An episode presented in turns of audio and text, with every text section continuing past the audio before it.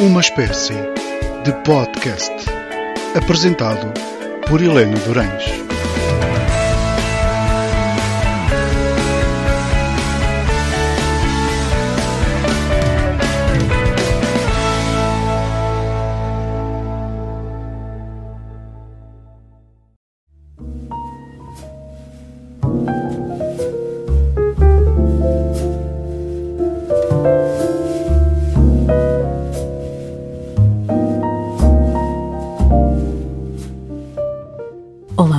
Noite, bem-vindos a uma espécie de podcast. Desde já, devo, espero que estejam em isolamento, não é? Que estejam a cumprir bem as normas, se puderem, se não tiverem que trabalhar, que saiam de casa só para aquilo que é necessário e espero que estejam a passar bem este tempo. Confesso que fez uma semana que eu estou em isolamento é, mais ou menos tenho sido para fazer algumas reportagens, mas a maior parte do tempo tenho, tenho estado em casa e confesso que estes, uh, estes últimos dias têm sido um bocadinho complicados. Uh, não sei, talvez porque realmente uh, o ritmo calmou bastante, é uma maneira diferente de trabalhar, tenho trabalhado a partir de casa, mas não sei, sinto-me um bocadinho mais, mais em baixo. Mas pronto, esperemos que para a semana esteja mais animada e espero que vocês também se, se animem e que estejam animados em vossas casas, com as vossas famílias ou não, mesmo que estejam sozinhos, mas que consigam estar em contacto com aqueles que mais amam.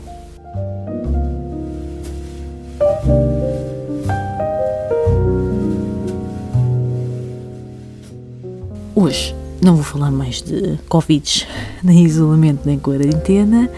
Vamos fazer, vou fazer um episódio diferente porque vou falar sobre uma música. Ora, vejam lá se não a conhecem.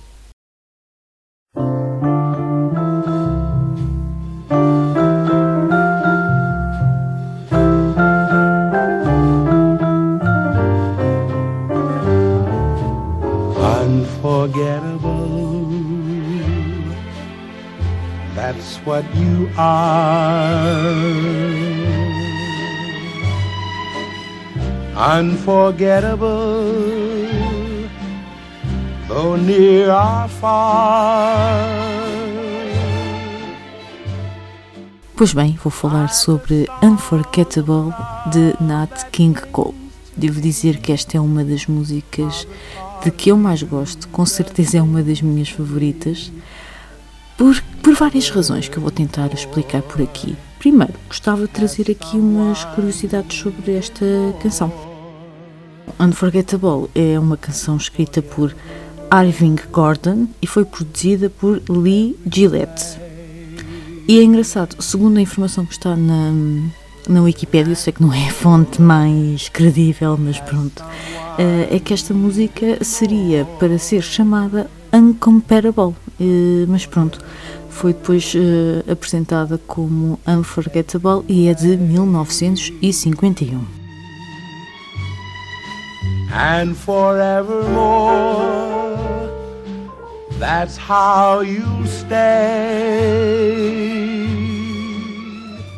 É uma música já conhecida, que de certeza que já toda a gente ouviu, que não é, não é de todo a primeira vez que conhecem esta canção, a menos se forem muito novos. E porquê é que eu gosto desta canção? Para já tem a voz do Nat King Cole que é fantástica. Vez, eu tenho um disco de, de vinil dele onde também está esta canção. Mas também tem todas as outras canções, a voz dele realmente é fantástica e parece uma, uma voz não sei, que traz algo de apaziguador, não sei muito bem explicar, mas pelo menos a mim é o que, que me faz sentir. Eu adoro, adoro ouvir Nat King Cole, acho que tem. Tem uma voz lindíssima e, e só para me fazer sonhar já é, já é fantástico. E pronto, para além de, de ser ele a cantar esta canção, outra das, das coisas que eu mais gosto é a letra com certeza que sim, a letra. Obviamente que a melodia também, não é? gosto muito deste, deste tipo de melodia das músicas dos anos 50 e anos 60, adoro. E, e realmente a letra é, é, é, linda, não é? Nós pensarmos que podemos ser inesquecíveis para alguém. Eu não sei, isso parece-me algo tão fantástico, tão único, não é? Eu não bem o que é isso, não é? Acho que eu não sou, não sou inesquecível para ninguém, mas acho que deve ser fantástico sermos inesquecíveis para alguém e ainda mais maravilhoso deve ser quando nós, quando esse mesmo alguém para, para quem nós somos inesquecíveis, esse mesmo alguém também é inesquecível para nós, não é? Ser recíproco essa, esse sentimento, essa memória permanente, eu acho que isso deve ser maravilhoso. Talvez seja das coisas melhores que a vida nos poderá dar. Por isso, se tiverem alguém que para vocês é inesquecível e vocês também são inesquecíveis para essa pessoa, aproveitem muito e agradeçam, porque eu acho que deve ser das coisas mais bonitas que a vida nos pode dar. Não sei se tenho essa ideia, porque não, não me sinto assim com ninguém. Sinto que, ai sim, conheço muitas pessoas que são inesquecíveis, sim, com certeza. Mas sempre neste registro de ser apenas uma coisa minha, não é? De não ser recíproco. Mas realmente, e quando é assim, já é fantástico. E realmente acredito que sermos inesquecíveis para alguém deve ser. deve ser lindo. Eu estou muito. muito emocional. Mas acho que sim, deve ser maravilhoso.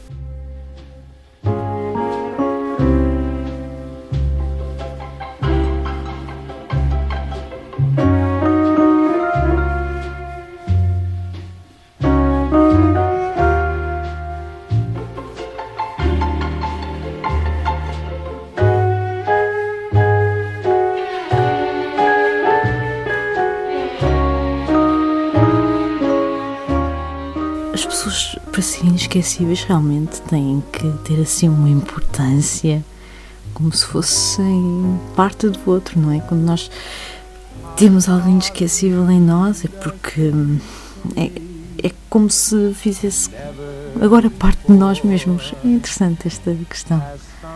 E, e bem, outra coisa que, que me faz gostar muito desta música é isso. É que me faz sonhar não só a voz dele, mas toda a letra faz-me sonhar e como a letra está uh, construída é tão bonito, principalmente porque começa de uma maneira, não é? Que é assim inesquecível, alguém inesquecível para ele, e depois da mesma forma como termina, que termina com esta bela frase.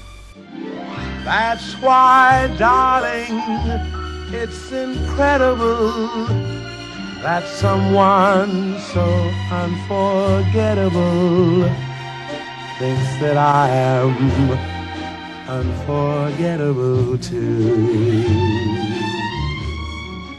Precisamente esta questão que eu estava a falar há bocadinho, não é? Ele acha que ela, essa pessoa é inesquecível e depois no final acaba desta forma, dizendo que essa pessoa se torna inesquecível porque ele próprio é inesquecível também. Acho isto fantástico. E sim, é uma música que faz-me faz sonhar. Eu hoje decidi trazê-la porque eu tenho escrito alguns textos sobre músicas, uh, mais na minha página pessoal de Facebook. Se quiserem, podem seguir à vontade, podem procurar Helena Durães. E escrevo assim algumas coisas sobre as músicas. Eu há uns tempos escrevi sobre esta e resolvi trazê-la aqui porque hum, acho que vivemos em tempo em que o mais certo é o incerto, não é? Nós não sabemos muito bem o que é que vai acontecer amanhã ou depois o que torna assim a nossa vida muito incerta e muito instável, não é? É também novo, temos que nos adaptar a esta incerteza que pode ser meio assustadora e também me lembrei desta música precisamente por isso, porque a música tem esse lado de constante, não é? Há canções que nós, para nós, vão ser sempre importantes, que nos vão sempre provocar o mesmo sentimento, que nos vão sempre dizer o mesmo. E essa sensação de constante é algo que nós realmente precisamos neste momento. E então Sim, eu, como todas as outras pessoas, preciso desse sentimento constante, que é algo de constante, não é? Que se mantém ali firme. Uma das coisas é a música, e esta é uma dessas músicas que se manterá sempre como uma música que eu adoro e que me faz e que me fará sempre sonhar. In every way. And forevermore. That's how you stay. That's why, darling, it's incredible that someone so unforgettable thinks that I am unforgettable too.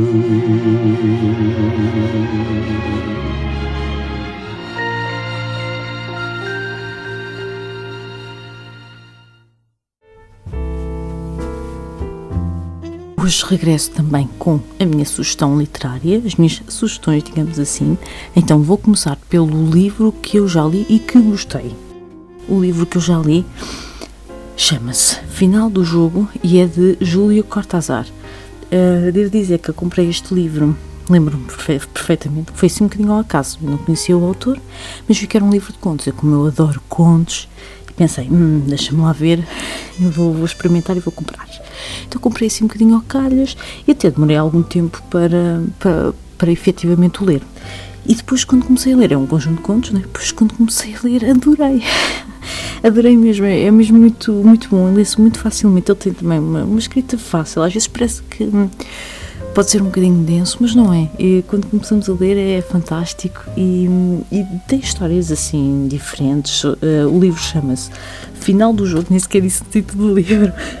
O livro chama-se uh, Final do Jogo e a, edi a edição que eu tenho, a edição que eu tenho é de 2014 e a editora é Cavalo de Ferro. Originalmente, originalmente o livro foi publicado em 1954. Uh, eh, uma curiosidade: uh, o livro está dividido em partes, uh, não é bem por, pronto, por, por contos, digamos assim, que os contos estão divididos por, por partes. uma curiosidade e que me fez ainda, que me dá ainda mais alegria falar sobre este livro é que em 2018, as minhas férias de verão foram em Lanzarote. E em Lanzarote está a casa do, do José Saramago e obviamente que fui, fui conhecer a casa, foi uma experiência fantástica. Se algum dia forem a Lanzarote, vão à casa do Saramago porque vale muito a pena. Uh, e quando não é minha surpresa que estou a entrar na, na, parte, na, na parte da biblioteca, tem uma biblioteca enorme, é lindíssimo e vejo assim os livros, vários livros e não sei o quê, e vejo lá este livro do Júlio Cortázar e então soube que eles trocavam correspondência, acho que, que, que chegaram mesmo a ter uma relação uh, de amizade e eu achei imensa graça, um autor que eu adorei e realmente estar ali encontrá-lo ali é giro também quando isso acontece, quando vamos assim para outros sítios e ver livros de autores que nós, nós gostamos. E foi, foi uma coincidência muito engraçada. E, portanto, trago aqui esta sugestão. Uh, se gostam de contos, aconselho vivamente. Já comprei um outro livro dele também, que é de contos. E pronto, esse ainda não li, ainda está na estante. Mas uh, acho que vale mesmo muito, muito, muito a pena.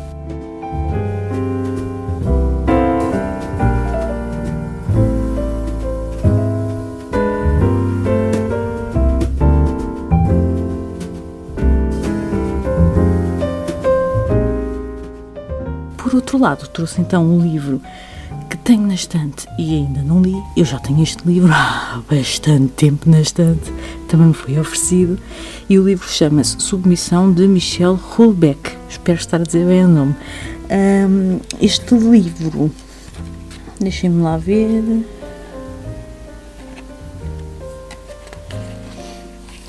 Este livro, Submissão, é de 2015 e a editora é a Alfaguara. Já não é a primeira vez que trago aqui esta editora, pronto. Um, este livro, pelo que, eu, pelo que diz aqui a sinopse, portanto, tem que ver com o quê? Com uh, um investigador universitário que cumpre o ofício do, do ensino e tem uma vida calma uh, e é um bocado indiferente àquilo que vai acontecendo no seu país.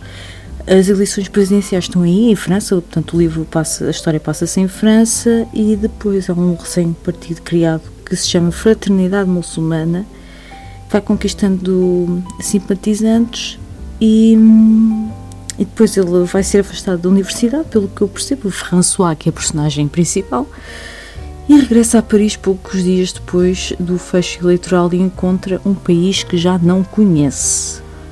Portanto, pelos vistos, isto é um livro que questiona a ordem social, o que se pode ou não se pode fazer, há uma nova ordem, pelo que aqui diz.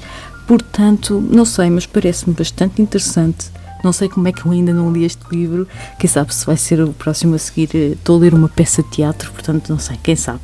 Aqui ficam estas duas sugestões.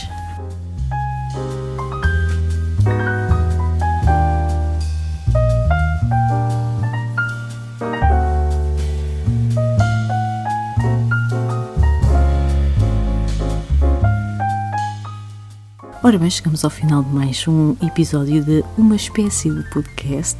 Espero que tenham gostado. Não se esqueçam, o, uma espécie de podcast estreia sempre às segundas-feiras, entre as 9 h 15 e as 9 e 20 na Telefonia da Amadora e repete às 23 horas de quinta-feira, também, obviamente, na Telefonia da Amadora.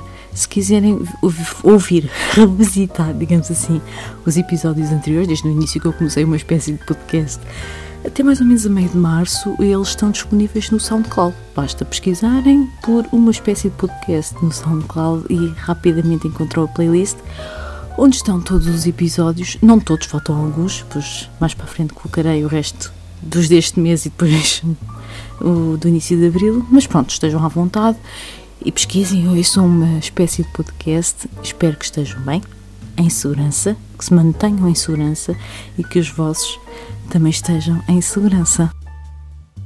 Deixo um apelo. Saiam só, para as coisas, saiam só para as coisas essenciais. Fiquem em casa, fiquem bem ou ouvir uma espécie de podcast.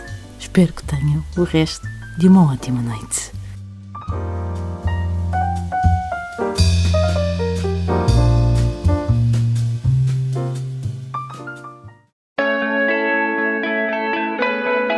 Uma espécie de podcast.